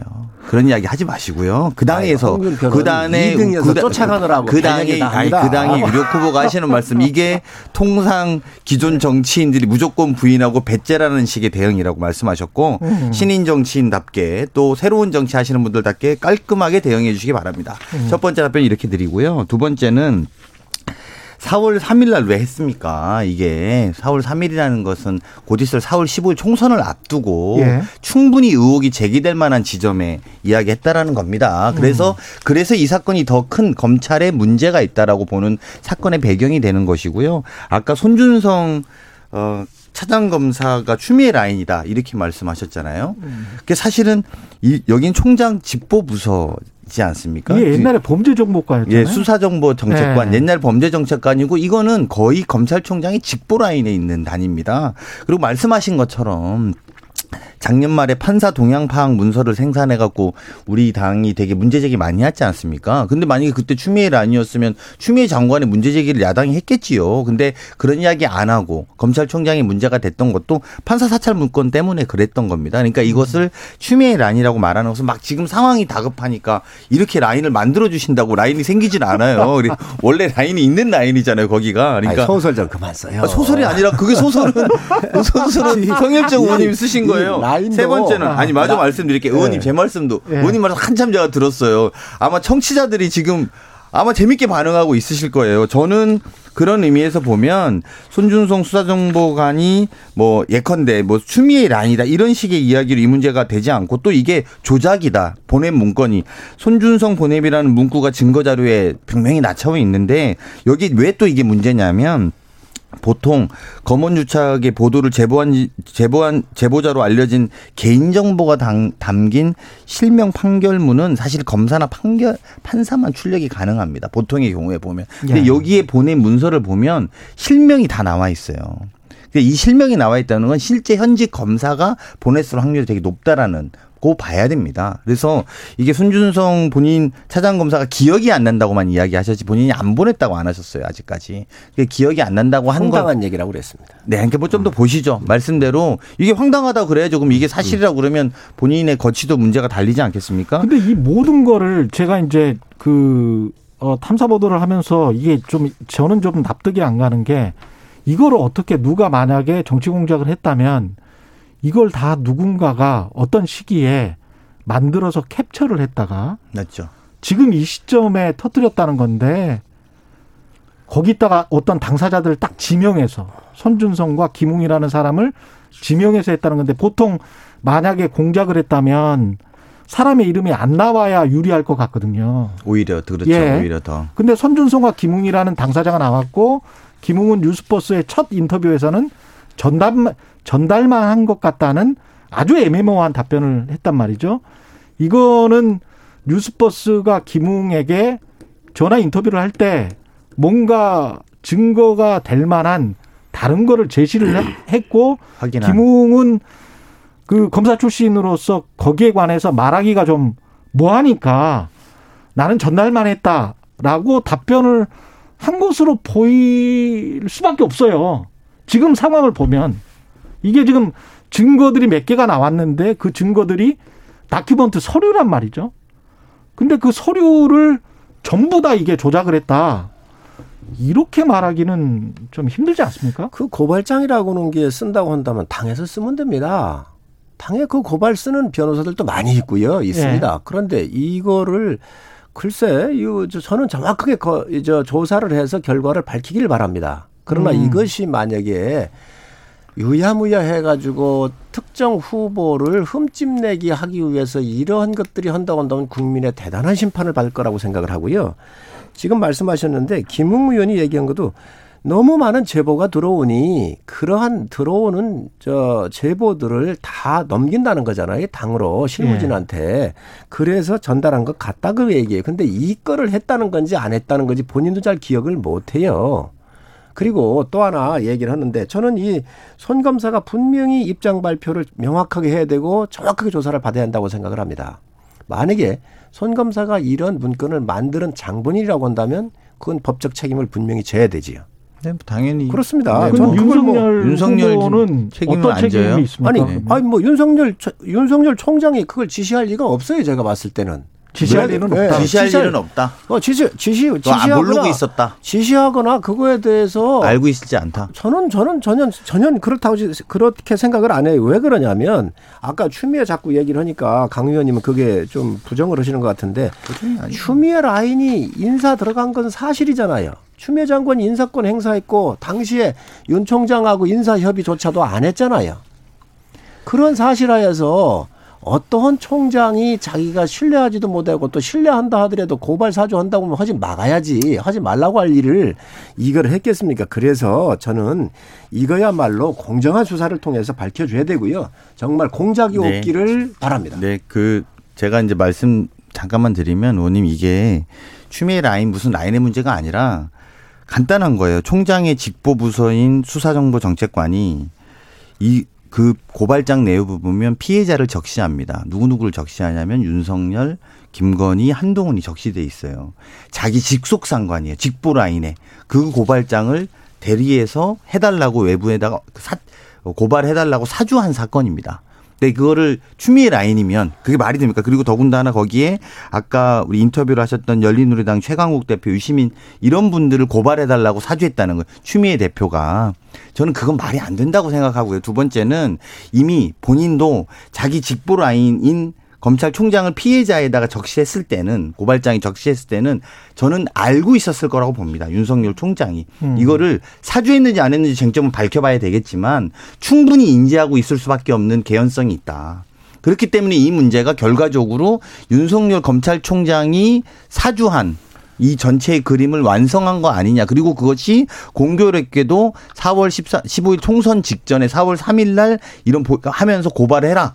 라고 했을 개연성이 충분히 있다라는 게 이 의혹의 본질입니다. 그래서 음. 이거를 따르게 확장시키지 말고 말씀대로 진실은 바뀔 수밖에 없을 겁니다. 그리고 여러 차례 우리가 그런 여러 가지 과정을 또 밝혀야 될 거라고 보고요. 예. 오히려 아까 처음에 말씀드린 것처럼 홍준표 후보의 하신 말씀 정치 신인답게 그 본인이 이렇게 표현한 오히려 더 퇴로도 만들어야 돼요. 내가 너무 아빠 압박받고 있었기 때문에 차라리 그럴 수밖에 없었다라고 말하는 게 솔직했다라고 이야기하는 게 저는 국민들한테 더 호응이 있을 거라고 보고요. 오히려 지금 예. 본인들이 밝혀야 되는 건 진실이다라는 주장이 아니라 진실 앞에 조사받으셔야 될 거라 저는 이렇게 봅니다. 자, 추미애 라인이 분명히 자, 예. 끝났어요. 지금 시간이 끝났습니다. 예. 국민의힘 성일종 의원 더불어민주당 강훈식 의원이었습니다. 고맙습니다. 네.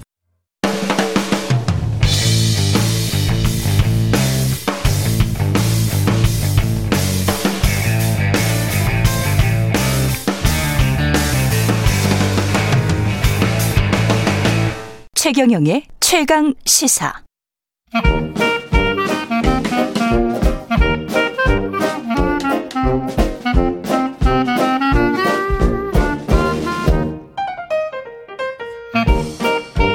네, 최경영의 최강 시사 경제합시다. 월요일은 명쾌한 경제 이야기 해보고 있습니다. 박정호 명지대학교 특임 교수 나와 계십니다. 안녕하십니까? 예, 안녕하세요. 예, 오늘은 뭐 아시는 분은 분들은 많이 들어보셨을 내용인데 사실은 정확히는 알고 계시는 분들이 많을까 이런 생각도 드는 ESG 와 관련된 내용을 가지고 오셨습니다. 예, 네. 맞습니다. 요즘 진짜 그 경영 현장에서 가장 주요한 키워드를 두 가지만 꼽으라면 하나가 ESG고 하나가 메타버스라고 부를 수가 있을 것 같습니다. 그렇습니다. 예.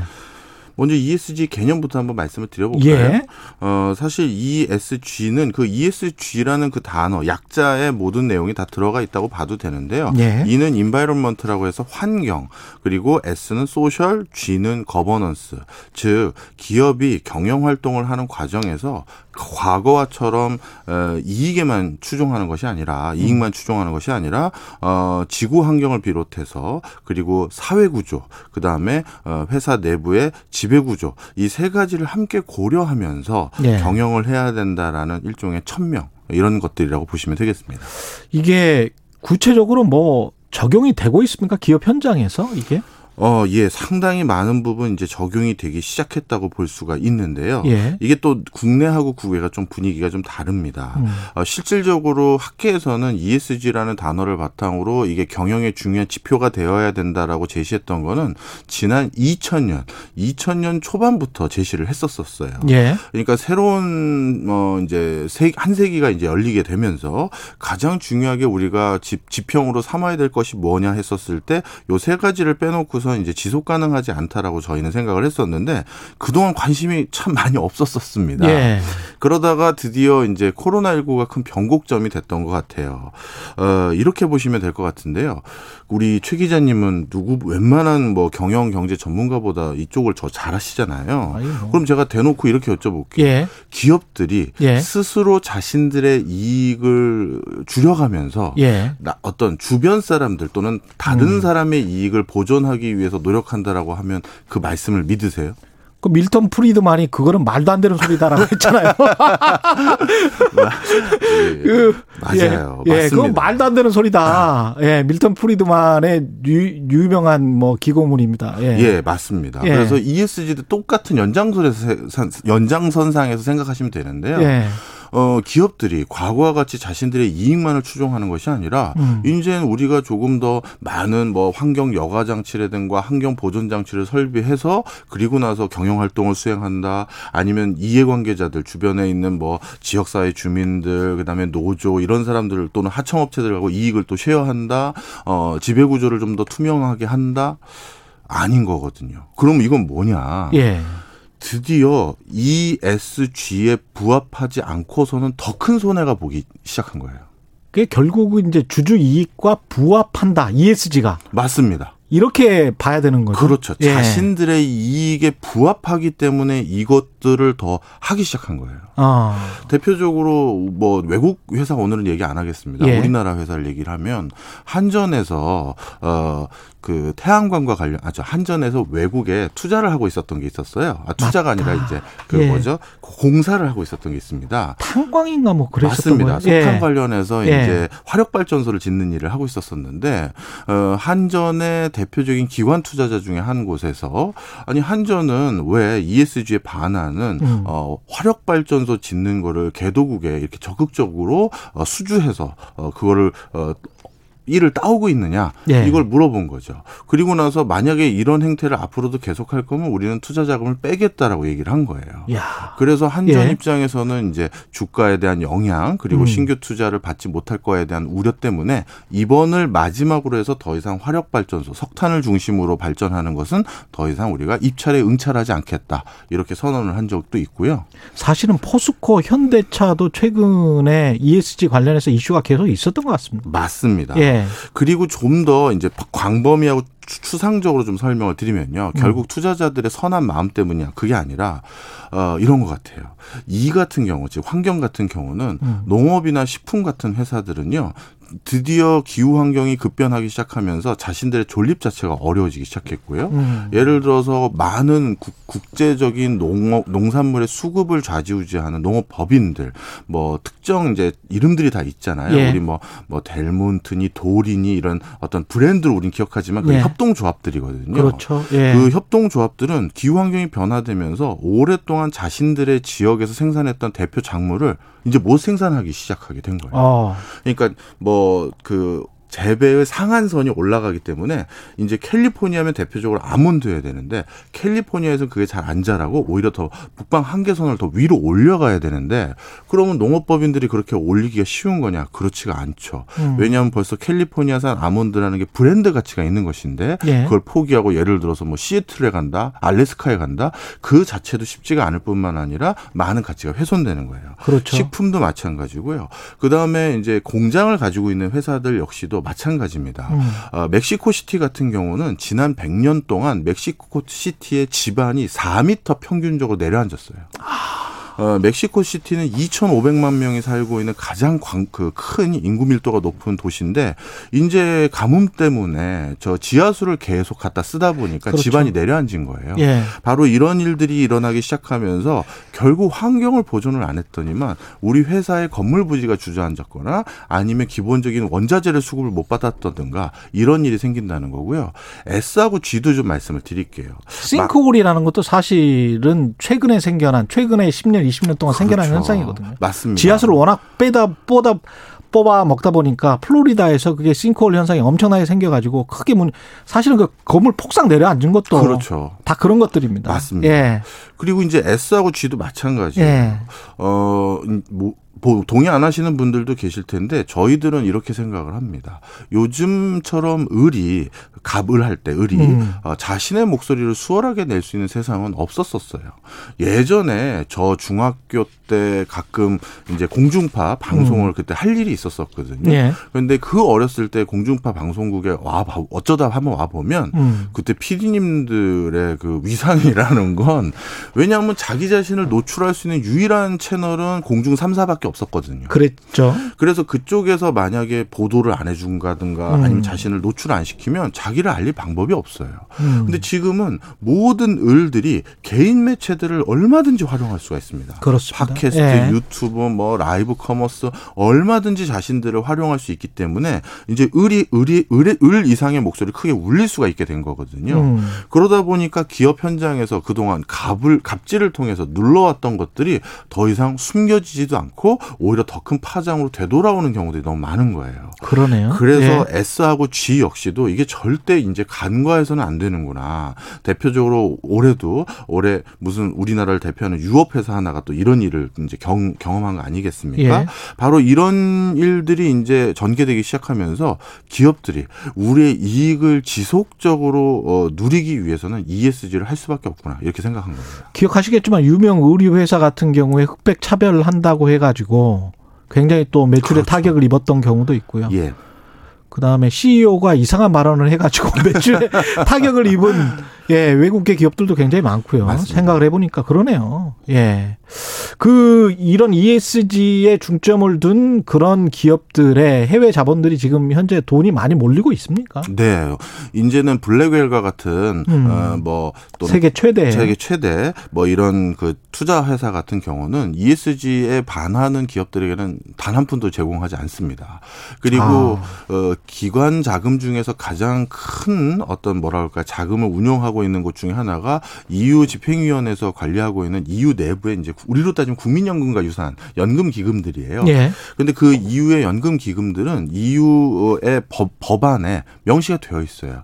ESG의 그 준하는 어떤 인류의 이익에 지속적인 이익에 반하는 기업들에 대해서는 절대 이후에 기금은 절대 투자하지 않는다.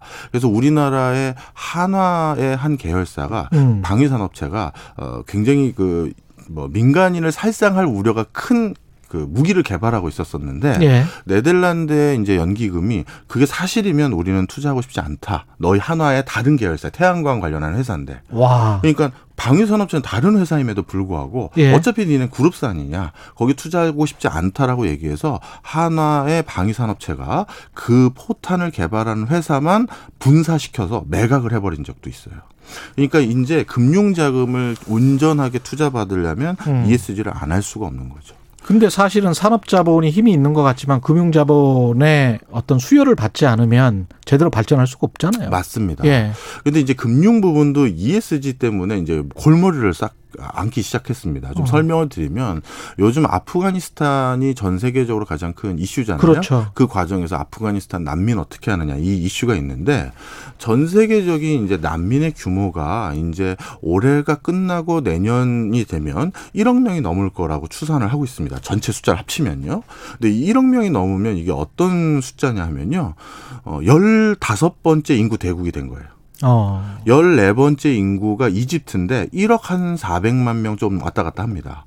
그러니까 난민이라는 집단이 15번째 인구 대국이 된 건데 그런데 이 1억 명의 난민 중에서 전쟁이나 정치적 견해가 다르거나 종교적 견해가 달라서 생긴 난민보다 앞으로는 기후 변화로 생긴 난민이 더 많아질 거라는 자연재해 때문에 그렇죠. 그 없어지는 무슨 섬나라 뭐 이런 것들도 다큐멘터리 많이 보셨을 그렇죠. 거예요. 그것도 예. 그렇고 해수면이 올라가서 살던 곳을 떠나야 되는 것도 있고 가뭄으로 인해서 이미 동남아시아 국민의 두 명 중에 한 명은 메콩강 근처에 살거든요. 예. 근데 메콩강의 평균 수위가 7미터가 내려앉았어요. 예. 그러다 보니까 그 근처에서 어업을 하거나 벼농사를 지었던 상당수의 사람들이 기초생활수급자로 떨어져 앉아버린 거예요. 메콩강은 거대 거대한 강입니다. 진짜 어머니의 네. 강이잖아요. 거기가. 그렇죠. 예. 자, 그런데 이 과정에서 그러면 방금 말씀드렸던 그런 영세민들에게 금융 서비스를 제공해 줬던 금융기관들이 이제 슬슬 주저되기 시작하는 거죠. 음. 아, 우리는 그동안 농업 자금도 대주고 그러다가 다시 농사 잘 되면 그거 한 번에 다시 돌려받기도 하고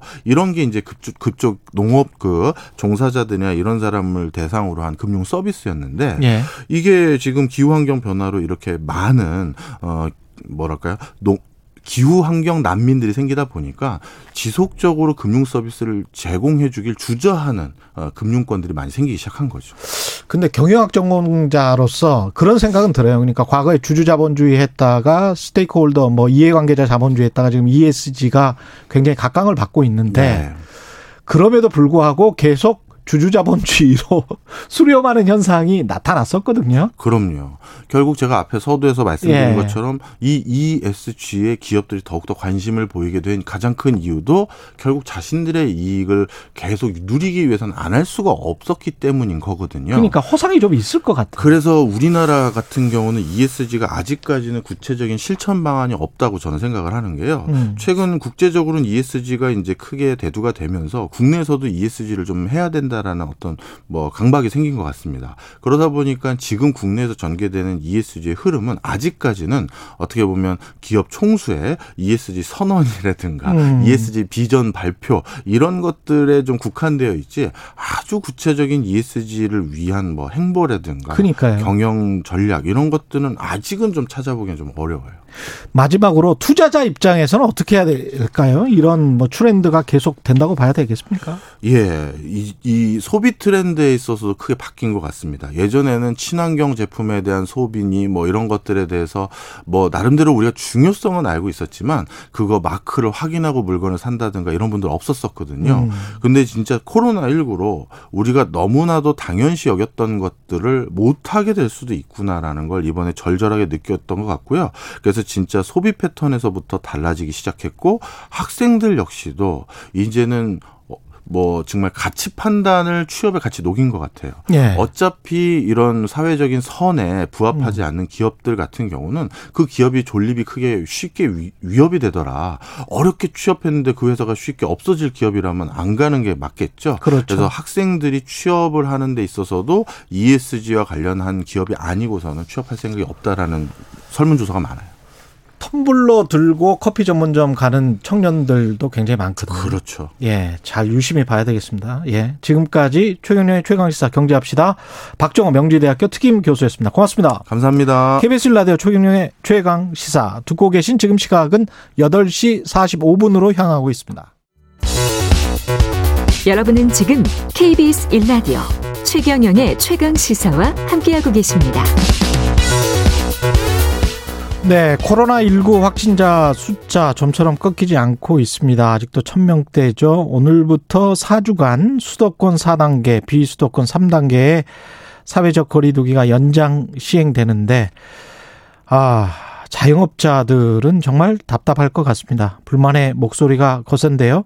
코로나19 대응 전국 자영업 비, 자영업자 비상대책위원회 이재인 대변인이 전화로 연결돼 있습니다. 안녕하세요. 네, 안녕하세요. 예, 대변인 님도 자영업을 직접 하시는 분이죠. 네네. 맞습니다. 예, 이게 지금 전국 자영업자 비상대책위원회는 자영업, 전국의 자영업자들을 다 모아놓은 겁니까? 어, 전국의 자영업자를 모았다기 보다는요. 예. 어, 주로 그 소속돼 있는 그 협회들이 있습니다. 그래서 뭐, 음. PC 카페라든지, 그 다음에 호프, 그 다음에 제가 운영하고 있는 코인 노래 연습장, 그 다음에 공간 대업 등 총 다섯 개 단체로 구성이 되어 있습니다. 아, 그렇군요. 그러면 이게 얼마나 많은 자영업 어, 하시는 분들이 모여 있는 걸라고 봐야 돼요? 어, 대략 지금 한 3만여 명으로 추산하고 3만여 있습니다. 명. 예. 네네. 이게 방역 당국이 수도권 4단계, 비수도권 3단계 방역 조치를 오늘부터 4주간 또 연장을 합니다. 10월 10월 3일까지요. 네. 이거는 어떻게 보세요? 일단은 음, 네, 지난 어, 7월 초죠. 그때 이제 수도권 4단계, 비수도권 3단계가 이제 시작이 됐고요. 그러면서 이제 4차 유행기에 접어들면서 그때 시작이 됐는데요. 그 7월 초에 정부의 방역 조치로 인해서 저희한테는 저희를 이제 사지로 내몰았다고 판단을 했는데 예. 지금 또 추석 전까지 이렇게 계속적인 연장을 하게 된다는 것은 사망 선고나 다름이 없다고 생각하고 있습니다. 이게 오늘부터 사적 모임 관련 조치는 일부 완화되는데 이게 조금이라도 도움이 될까요? 어, 사적 모임 완화 조치는 뭐 전혀 도움이 안 된다고 말씀드릴 수 있고요. 그 이유는 그 2차 접종까지 완료한 분들의 연령층을 보면 예. 다중이용 시설을 이용하지 않는 60대 이상의 고령층이 대다수거든요. 현재는 음. 그렇기 때문에 저희한테 영향은 없습니다. 그러면 장사하시는 입장에서는 어떻게 해야 됩니까? 어, 저희는 사실 저희 자영업자 비대위가 지난 1월 초에 구성이 됐던 이제 단체고요. 예. 저희가 그때부터 줄기차게 지속적으로 요구했던 부분은 영업 시간에 철폐 내지 완화였습니다. 영업 그 시간을 철폐해 달라. 예. 네네네네. 근데 그 부분은 전혀 지금 뭐 고려도 하지 않았고 오히려 더욱더 옥죄는 걸로 지금 방역 수칙은 강화만 되어 왔고요. 저희가 원하는 것은 오로지 그거 하나입니다. 인원 제한이나 이런 거는 정부 정책에 따르겠다는 말씀이시네요. 인원 제한의 경우에는 구체적인 문제고요. 예. 그 무조건 저희는 처음도 두 번째도 무조건 영업 시간에 완화 내지 철폐고 그 다음은 인원 제한으로 들어갑니다. 아, 그렇군요. 네. 그러니까 영업 시간이 좀 철폐가 돼야 사람들이 과거처럼 그렇게 10시, 11시까지 머무를 수 있다. 이런 네네네네. 생각이시군요. 예. 네 맞습니다. 두 명이 마- 만나든 뭐 2차 접종자까지 있어서 네 명이 만나든 간에 네. 어.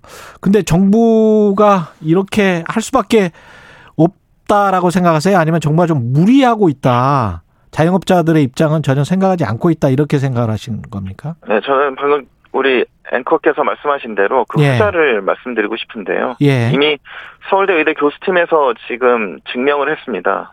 그 무슨 어떠한 증명이냐면 3차 유행기, 그다음에 지금의 4차 유행기는 이제 변이 바이러스 출현으로 인해서 더 이상 정부의 그 방역 정책 거리두기는 지금 작동하지 않는다라는 것이 이미 증명이 됐고요. 그럼에도 음. 불구하고 지금 계속 이 방역 지금의 거리두기를 유지한다는 것은 어 저희는 글쎄요 그 이유를 모르겠네요. 한편으로는 자영업자만 죽이고 자영업자만 희생시키는 게 방역 정책인지 다시 한번 전 되묻고 싶을 뿐입니다. 예.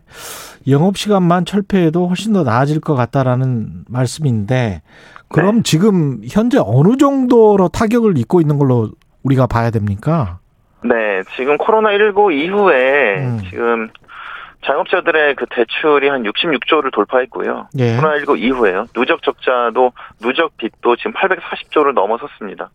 그다음에 매장의 그 폐업 수도 지금 코로나19 이후에 45만 3천 개가 이제 폐업을 했다고 이제 발표를 했는데요. 하루 평균 그렇게 되면 995개죠. 그런데 방금 말씀드린 폐업 매장의 수는 6월 말까지의 기준입니다. 음. 지금 방역 정책이 강화된 7월, 8월 이후에는 기하급수적으로 늘어나고 있겠죠.